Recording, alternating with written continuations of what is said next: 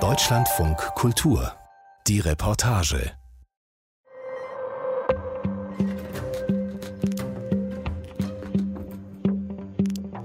Es gibt einen Ort in der Nähe des Hauptbahnhofs in Hamburg, um den viele lieber einen Bogen machen. Für suchtkranke Menschen ist es dagegen oft der letzte verbliebene Anker. Weil es hier eine warme Mahlzeit, saubere Spritzen und Ärzte gibt. Aber für einige ist er noch viel, viel mehr. Axel Schröder hat die ganze Geschichte. Einen großen Löffel bitte.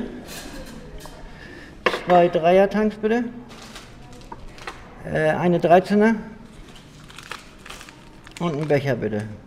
Und ich nehme Meter dick und Kokain. Ibo ist seit 37 Jahren abhängig, kennt das Drop-In, Hamburgs bekannteste Drogenhilfeeinrichtung, schon seit den 1980er Jahren. Ein Mitarbeiter reicht ihm alle Utensilien für seinen Schuss über den schmalen Tresen. Ibo setzt sich an einen der drei langen Edelstahltische im weiß gekachelten Konsumraum. Am Nebentisch hat sich ein anderer Drop-in-Klient schon den Unterarm abgebunden, präpariert seine Spritze. Ibo holt eine Opioid-Tablette aus der Tasche, legt ein Papiertütchen mit Kokain daneben. Und ich mache jetzt die Meter dick jetzt hier, kann ich jetzt in vier Teile teilen, tue das in eine Spritze rein, mache ich mit Wasser rauf und dann muss ich das schütteln Moment, damit der, der Werkstoff in die Flüssigkeit geht.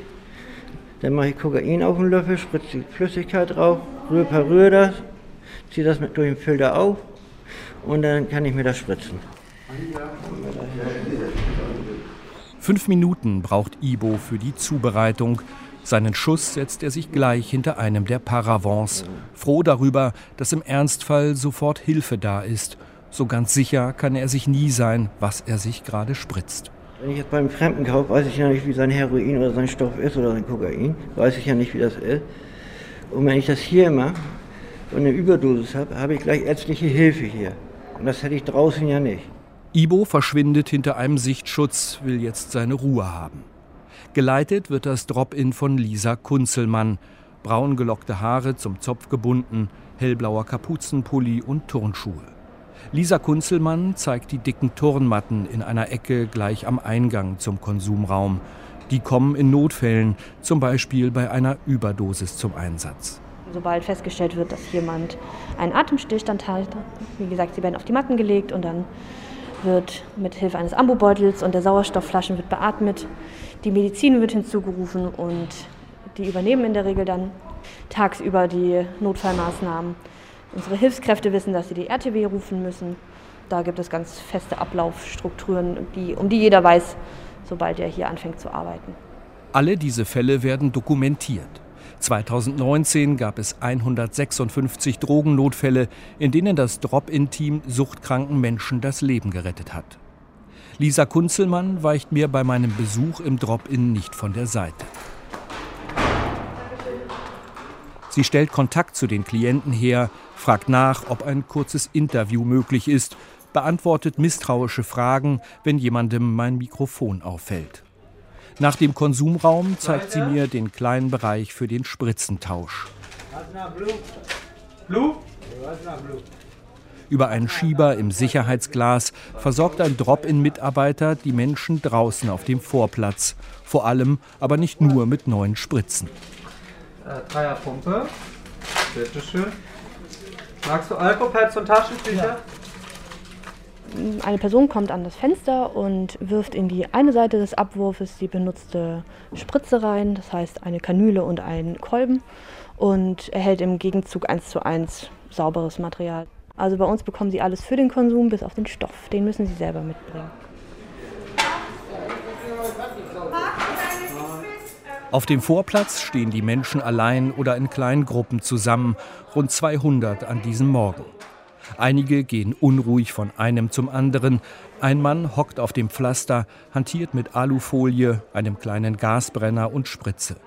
Ein Ort, um den viele Hamburgerinnen und Hamburger lieber einen Bogen machen.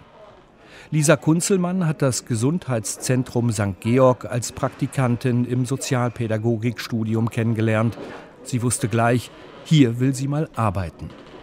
Heute, mit Ende 20, leitet sie das Gesundheitszentrum. Unten ist das Drop-in untergebracht, oben die Büros, aber auch die Drogenberatung und Schlafstätte des Projekts Nox. Da oben gibt es Betten für die gleiche Zielgruppe, die auch das Drop-in nutzen. Das heißt volljährige KonsumentInnen illegaler Drogen. Und die haben in der Regel keine, keinen festen Wohnsitz und können da im Projekt NOx ihre Hilfeplanung vorantreiben. Zentraler Anlaufpunkt für die Drop-in-Klienten ist der große Aufenthaltsraum. Spartanisch eingerichtet mit Tischen und Stühlen zum Ausruhen, zum Warten und Mittagessen. Hinten im Raum ein langer Empfangstresen und die Küche. Die KlientInnen können da essen, können trinken. Es wird als Warteraum genutzt, beispielsweise wenn sie auf die Drogenkonsumräume warten, um dort aufgerufen zu werden. Wenn Sie zur medizinischen Versorgung wollen, warten Sie auch dort, können dort äh, einen Termin zum Wäschewaschen vereinbaren, können sich da zum Duschen anmelden. Und dafür ist der Tresen sozusagen der, der Dreh- und Angelpunkt. Und im Café kann man sich einfach aufhalten, wenn man möchte. Man muss dort nichts tun, man kann einfach sein, man kann ein bisschen zur Ruhe kommen. Der Trägerverein hinter dem Drop-In ist der Jugendhilfe e.V. 1955 hatten Hamburger Jugendrichter den Verein gegründet. Heute organisiert Jugendhilfe e.V. in ganz Hamburg auch Hilfs- und Beratungsangebote für wohnungslose Menschen. Bei den meisten Vereinsprojekten und Einrichtungen von Jugendhilfe e.V. geht es aber um Projekte für suchtkranke Menschen. Es gibt zwei sogenannte Krisenwohnungen mit stationärer Betreuung, zwei Clean-WGs, die auf ein unabhängiges und dauerhaft cleanes Leben vorbereiten. 2012 eröffnete der Verein die Fachklinik Hamburg Mitte. Das Ziel ist klar, mit einer nahtlosen Behandlungskette soll suchtkranken Menschen geholfen werden, ihnen Schritt für Schritt der Weg zum Clean-Sein geebnet werden. Im Drop-In geht es aber erst einmal um das Nötigste. Um sicheren Konsum, eine warme Mahlzeit, einen Moment Ruhe und um medizinische Versorgung.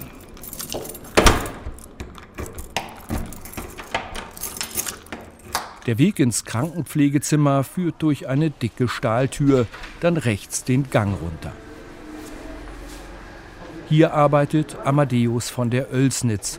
Breite Schultern, kahler Schädel, weißer Kittel. Gelernter Krankenpfleger mit Zusatzausbildung in moderner Wundversorgung. Verbandswechsel gehören zum Tagesgeschäft. Auch Thorsten ist deshalb hier. Wir, wir verkleben das so gut es geht da. Ja. Thorsten hat eine uralte Schusswunde im Rücken gehabt, nicht wahr, Thorsten? Ja. Die ist inzwischen aber einigermaßen verheilt. Kommen Sie mal her, wir fangen mit dem Steiß an. Leg, drauflegen auf den, auf den Bauch, wie immer, Thorsten.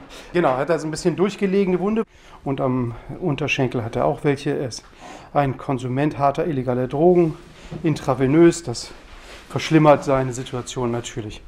Er ist nach wie vor obdachlos, und die chronischen Wunden werden natürlich dadurch nicht besser, auch wenn wir uns Mühe geben, die so fachgerecht wie irgend möglich hier zu behandeln. Amadeus von der Oelsnitz nimmt vorsichtig den alten Verband ab, desinfiziert die Wunde. Die meisten seiner Patientinnen und Patienten seien nicht wartezimmerfähig. Kaum jemand ist krankenversichert. Der Krankenpfleger geht ans Haustelefon. Vorn im Drop-In gibt es einen Notfall. Thorsten, ja? du kannst dich ein bisschen gemütlich machen. Hier kommt jetzt eine Studentin, die auf dich aufpasst. Okay. Ich muss nach vorne, da hat sich jemand irgendwie ja, die Hand schwer verletzt okay. und blutet. Ja? Wir warten jetzt so lange, bis die uns auslösen und dann gehen wir dann nach vorne. Ich gehe jetzt mal schnell ins Café und gucken, was da blutet. Amadeus von der Oelsnitz beeilt sich, ist keine Minute später vor Ort. Mitten im Aufenthaltsraum steht der Verletzte. An einem der Metallzäune hat er sich die Handfläche aufgerissen.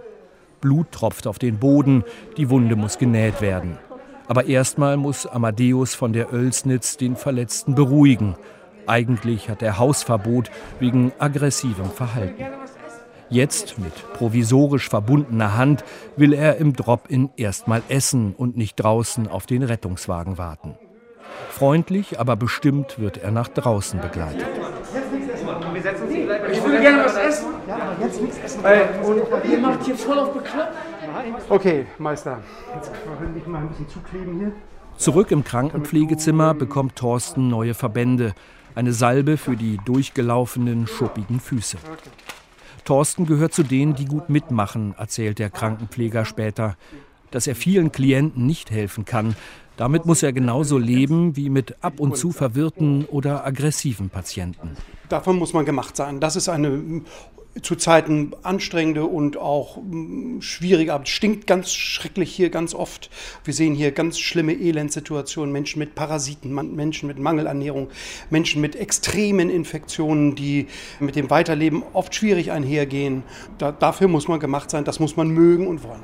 Im Drop-In und im Beratungszentrum Nox geht es darum, möglichst viele drogenkranke Menschen zu erreichen. Ein akzeptierendes, niedrigschwelliges Hilfsangebot für alle, die es nicht schaffen, abstinent zu leben. Und eine Anlaufstelle für die, die erst einmal wissen wollen, welcher Weg aus der Sucht herausführt.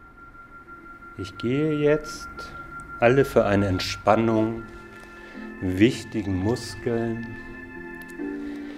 wie bei einer Reise durch meinen Körper nacheinander durch. Sechs Männer und vier Frauen sitzen im Stuhlkreis. Vorn nimmt Andreas Kibbel sie mit auf eine Meditation im dritten Stock der sogenannten Clean WG. Zählt jetzt bei geschlossenen Augen langsam bis drei. Mitten in Hamburg-Rotenburgs Ort, etwas abseits der Innenstadt, sind in vier Neubauten die Clean WG und die Fachklinik Hamburg Mitte untergebracht. Wer hier einen großen Schritt raus aus der Sucht machen will, hat schon einiges hinter sich. Zum Beispiel drei Wochen in einer Entzugsklinik.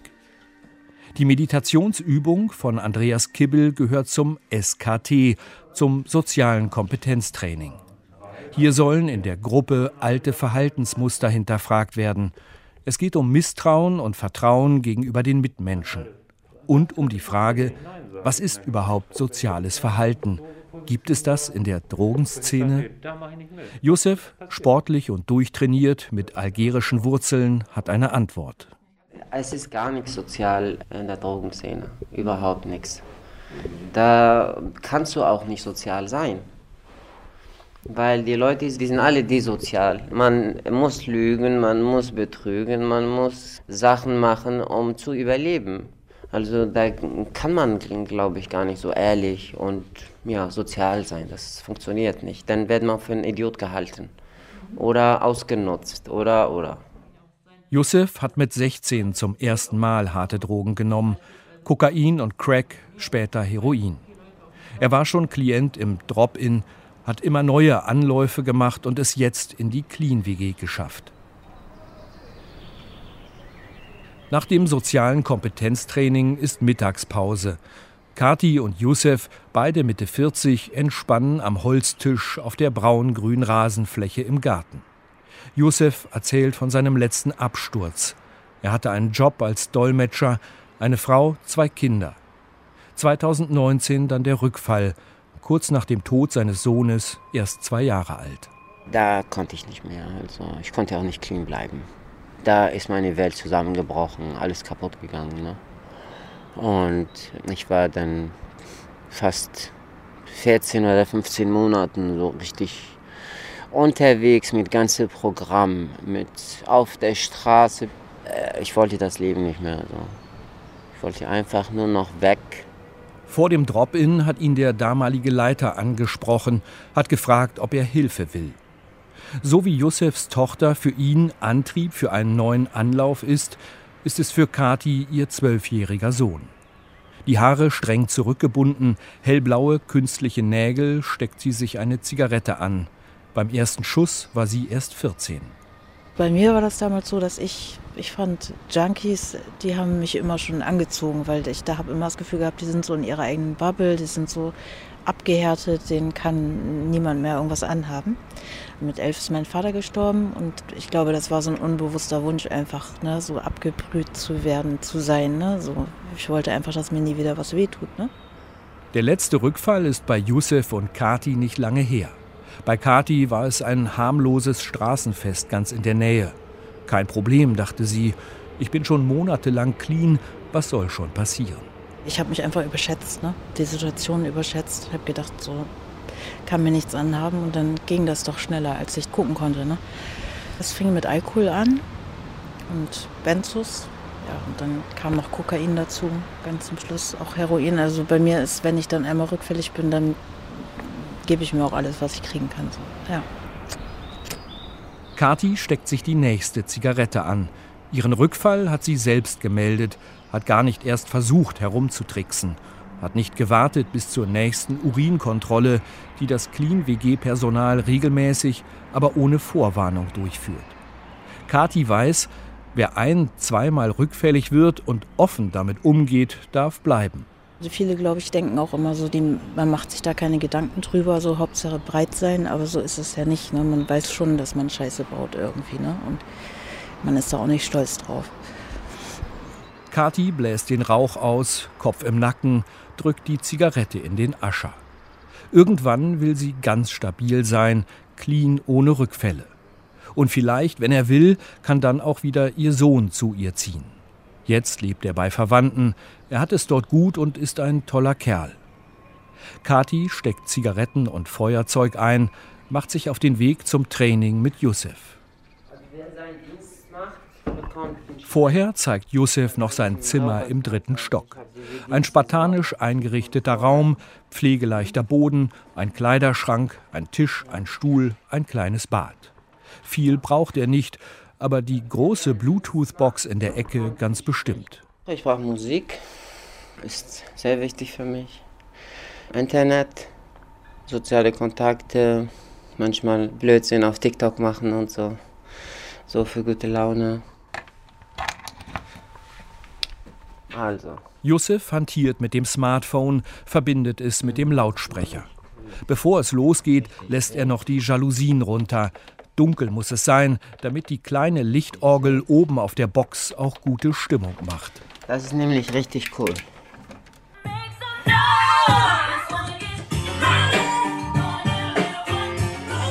Das ist so berauschend, oder?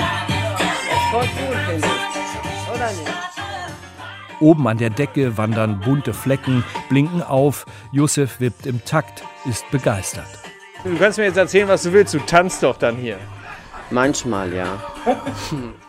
also wenn die Therapeuten das sehen würden, die würden äh, sofort sagen, ey, du musst mal UK abgeben. Ja, also, was musst du abgeben? UK, also Urintest. Die werden sofort denken, ich habe Drogen genommen. Aber das ist ja nicht so. Es ist für einen Drogenabhängiger, finde ich, auch ganz wichtig, dass man ähm, etwas findet, was macht mir denn gute Laune? Was macht mir denn Spaß? Ja? Josef nickt rüber zu Kati, der Sport wartet. Zehn Minuten später stehen die beiden im Trainingsdress im Fitnessraum. Zum Aufwärmen, Seilspringen, danach Liegestütz. Zum Schluss kommt das Boxtraining gegen einen massiven, gut gepolsterten Poller mitten im Raum. Machen wir erstmal ganz langsam mit Gefühl. Versuch auch in Zeitlupe. Sehr schön. Warm. Warm. Sehr schön. So ist besser. Ganz oben in den Büroräumen der Clean WG hat Andreas Kibbel seinen Schreibtisch. Kibbel nimmt die Klienten nicht nur mit auf eine Traumreise beim sozialen Kompetenztraining, er leitet die Clean WG und die Krivo, die Krisenwohnung in Hamburg-Wandsbek. Beide Angebote gehören zum Jugendhilfe e.V., zum Trägerverein des Drop-In. Wir begreifen uns ja so ein bisschen wie eine Therapiekette. Also es fängt an im Drop-In, dann Übernachtungsstätte Nox, dann kommt vielleicht auch zwischengeschaltet nochmal die Krisenwohnung Wandsbek oder Tiedestraße und dann die Clean WG. Und wir bereiten dann auch wieder auf die Therapie vor und dann ziehen die Klienten die Therapie durch, und die findet gleich nebenan in der Fachklinik Hamburg-Mitte statt. Dort gibt es Gruppen- und Einzeltherapien und für jeden Klienten, für jede Klientin geht es um zentrale Fragen. Welche Funktion hat die Droge für mich? In welchen Situationen bin ich anfällig für einen Rückfall? Welche Strategien gibt es, wenn die Sehnsucht nach dem Rausch mich packt? Sechs Monate dauert die Therapie in der Fachklinik plus drei Monate Adaption eine Gewöhnungsphase ans Leben ohne enge stationäre therapeutische Begleitung, ohne Betreuer für ein Leben auf den eigenen Beinen. Nach Rückfällen von Klienten rät Andreas Kibbel ihnen, lasst euch nicht entmutigen. Und auch er selbst hält sich an diesen Rat. Ich verliere eigentlich selten die Hoffnung. Und ich ermute die Klienten eigentlich immer wieder zu sagen, komm, guck noch mal, mach weiter. Du schaffst das. Genau, es lohnt sich auch. Es lohnt sich wirklich. Und das lohnt sich auch für uns Mitarbeiter.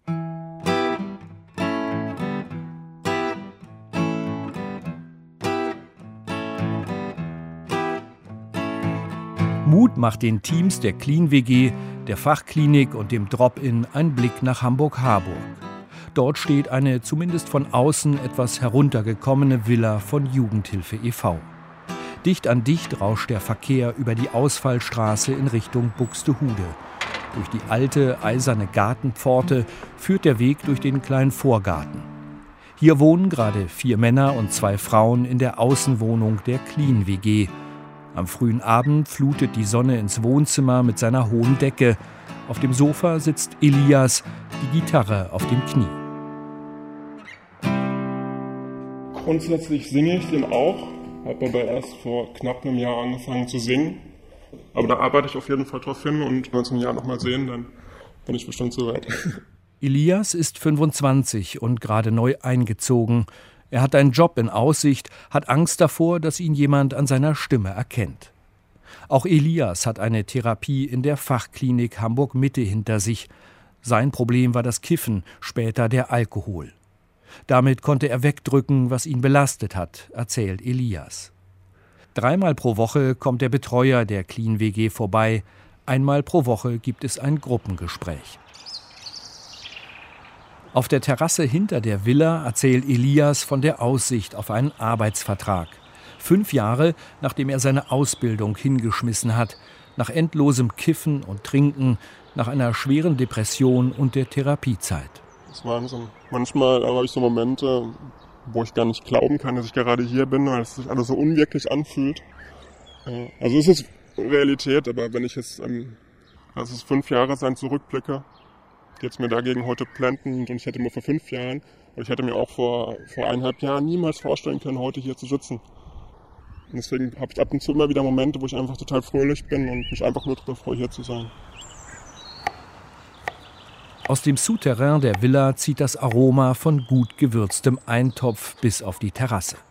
Unten in der großen Küche steht Carlos am Küchentresen, schneidet Paprika und Staudensellerie. Auf dem kahlen, kantigen Schädel ein langgestrecktes Tattoo, braun gebrannt mit Flipflops zum Sportdress. Heute gibt es Hühncheneintopf mit Reis und Gemüse.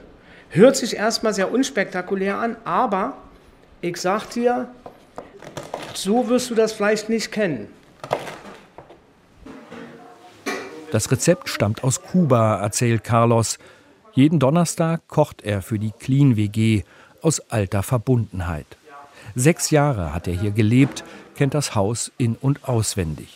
Mit 50 ist er ausgezogen. Die Suppe köchelt vor sich hin, Carlos steht hinten im Garten und raucht. Er selbst hatte hier in der Villa eine tolle Zeit, erzählt er. Eine stabile Zeit ohne Drogen, die Zigaretten ausgenommen. Andere haben das nicht geschafft. Wir haben das öfter mal erlebt, dass dann Leute aus Rotenburgs Ort kamen, von der vollstationären Einrichtung hier in dieses, man nennt es teilstationär. Die waren am zweiten Tag rückfällig. Wem das passiert, muss die Konsequenzen tragen. Dass die Mitbewohner dann dicht halten, dass der Rückfall nicht rauskommt, darauf kann in der Clean WG niemand hoffen. Die Duty hier, es gibt also eine Regel, die konstant für alle gilt und fest ist, dass kein Rückfall von irgendwem gedeckelt wird. Und wenn derjenige darauf hingewiesen wird, dass er halt konsumiert hat, wird er von den Mitbewohnern genötigt, das aufzumachen bei den Sozialpädagogen. Beziehungsweise er dann vor die Wahl gestellt, ansonsten machen das die Mitbewohner. Und ich sag mal, in so einer Art fast Alleinverwaltung, ohne dieser, wenigstens dieser einen klaren und, und, und, und gesetzten Regel, wird das nicht funktionieren. Seit acht Jahren lebt Carlos ohne Kokain, ohne Crystal Meth ohne Beruhigungsmittel und Alkohol. Sein Laster ist das Rauchen, selbst gestopfte Zigaretten. Für die Harburger Clean-WG-Bewohner ist Carlos ein Vorbild, einer, der es geschafft hat. Clean und stabil, eine Neubauwohnung ganz in der Nähe. Erbaut und vermietet vom Jugendhilfe e.V. für Menschen mit Problemen auf dem Wohnungsmarkt, wegen einer Behinderung, wegen psychischer Probleme, wegen einer Drogen- oder Knastvergangenheit. Carlos ist heute Frührentner mit Anfang 50. Mit Boxtraining hält er sich fit, beim Angeln kommt er runter und auf andere Gedanken, eine Passion. Morgens früh um sechs sind wir zum Raubfischangeln in den Harburger Kanälen verabredet. Ich mach auf. Carlos sieht müde aus, brüht in seiner Wohnküche Kaffee auf, sucht die richtigen Köder aus seinem gut sortierten Angelregal. Im Flur hängen Fotos berühmter Boxer. Auch Carlos geht zum Boxtraining, war als Jugendlicher erfolgreicher Judokämpfer in der DDR. Mitnehmen tun wir Chatterbaits, Spinnerbaits, Gummikrebse. Aber ich denke, dass ich soweit alles schon eingepackt habe. Es geht nach draußen, 100 Meter die Straße runter, rüber über eine breite, vierspurige Straße. Betonstufen nach oben, über die Güterzuggleise, auf der anderen Seite wieder runter. Fünf Minuten später ist der Lärm fast verschwunden. Carlos schaut runter ins trübbraune Wasser im Harburger Kaufhauskanal. Er hakt den ersten Köder ein, wirft die Angel aus, fast bis ans grün bewachsene Ufer gegenüber. Die Faszination ist, dass du die Möglichkeit hast, bei jedem Wurf einen Fisch zu fangen. Die, die Anspannung bei jedem Wurf ist auf einem so hohen Niveau, dass das vergleichbar mit dem Adrenalinschub, den ich früher vor Wettkämpfen hatte. So, so ist, kann man das wirklich vergleichen. Und ich habe ein paar Meter weiter im Januar eine Meerforelle gefangen. Und das ist was richtig Besonderes. Carlos geht ein paar Meter weiter, wirft den Angelköder, rollt langsam die Spule auf, zieht den silbrig blitzenden Plastikköder durchs Wasser, wartet konzentriert auf den ersten Biss. Drei Anläufe hat er gebraucht, um clean zu werden. Ohne die Drogenberater die Sozialpädagogen und Psychologen von Jugendhilfe e.V., ohne ihre Wertschätzung trotz der Rückschläge hätte er es nicht geschafft. Ich glaube, das ist ungemein wichtig, dass man eben nicht der Versager ist, den man ja im Prinzip sein halbes Leben lang ist, seitdem man ja Drogen nimmt. Denn das ist ja in der Gesellschaft eh, wenn man sagt, ich trinke Alkohol, ist das alles in Ordnung. Wenn man sagt, ich nehme Drogen, dann ist man der Bodensatz dieser Gesellschaft. So geartet ist ja ist das Denken der Gesellschaft hier. Und wenn man dann nach einem Rückfall sofort rausfliegen würde, hat man ja wieder dieses, dieses Gefühl, man hat versagt, man hat es wieder nicht auf die Reihe gekriegt. Ja, und das macht es ja nicht besser. Das macht es ja keinesfalls besser. Carlos wechselt den Köder, hakt diesmal einen buschigen, dunklen Gummifisch an die Angelschnur. Acht Jahre ist er jetzt clean und trotzdem gibt es noch Momente und Situationen, in denen der Suchtdruck da ist. Also ich habe das oft abends wenn es dunkel wird, im Sommer, wenn es zu, zu Zeiten dunkel wird, ich sag mal so 22 Uhr, man hört irgendwo laute Musik. Das sind zum Beispiel so Sachen, wo bei mir der Schalter angeht. Dann geht er zum Sport oder greift sich die Angelausrüstung, kommt wieder runter. Oder er besucht die alte Clean WG, hat dort Menschen, die wissen, wovon er redet. Carlos behält auch beim Reden den Köder im Blick, eine Kippe im Mundwinkel.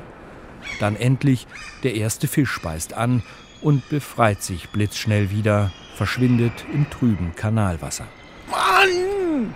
Hast gesehen? Hecht. Und sofort, der Adrenalinpegel steigt sofort. An diesem Morgen will kein Fisch mehr beißen. Die Köder kommen zurück in den Angelkoffer. Auch wenn es dauert, ist Carlos sich sicher. Langsam, ganz langsam verblasst seine Erinnerung an den Rausch. Axel Schröder mit seinem Einblick in die Arbeit eines wohl einzigartigen Drogenhilfeprojektes der Jugendhilfe in Hamburg.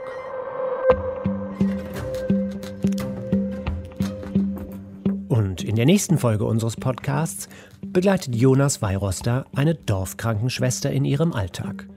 Der Clou an der Geschichte? Sie ist auch seine Mutter. Ich bin Eberhard Schade, wir hören uns wieder.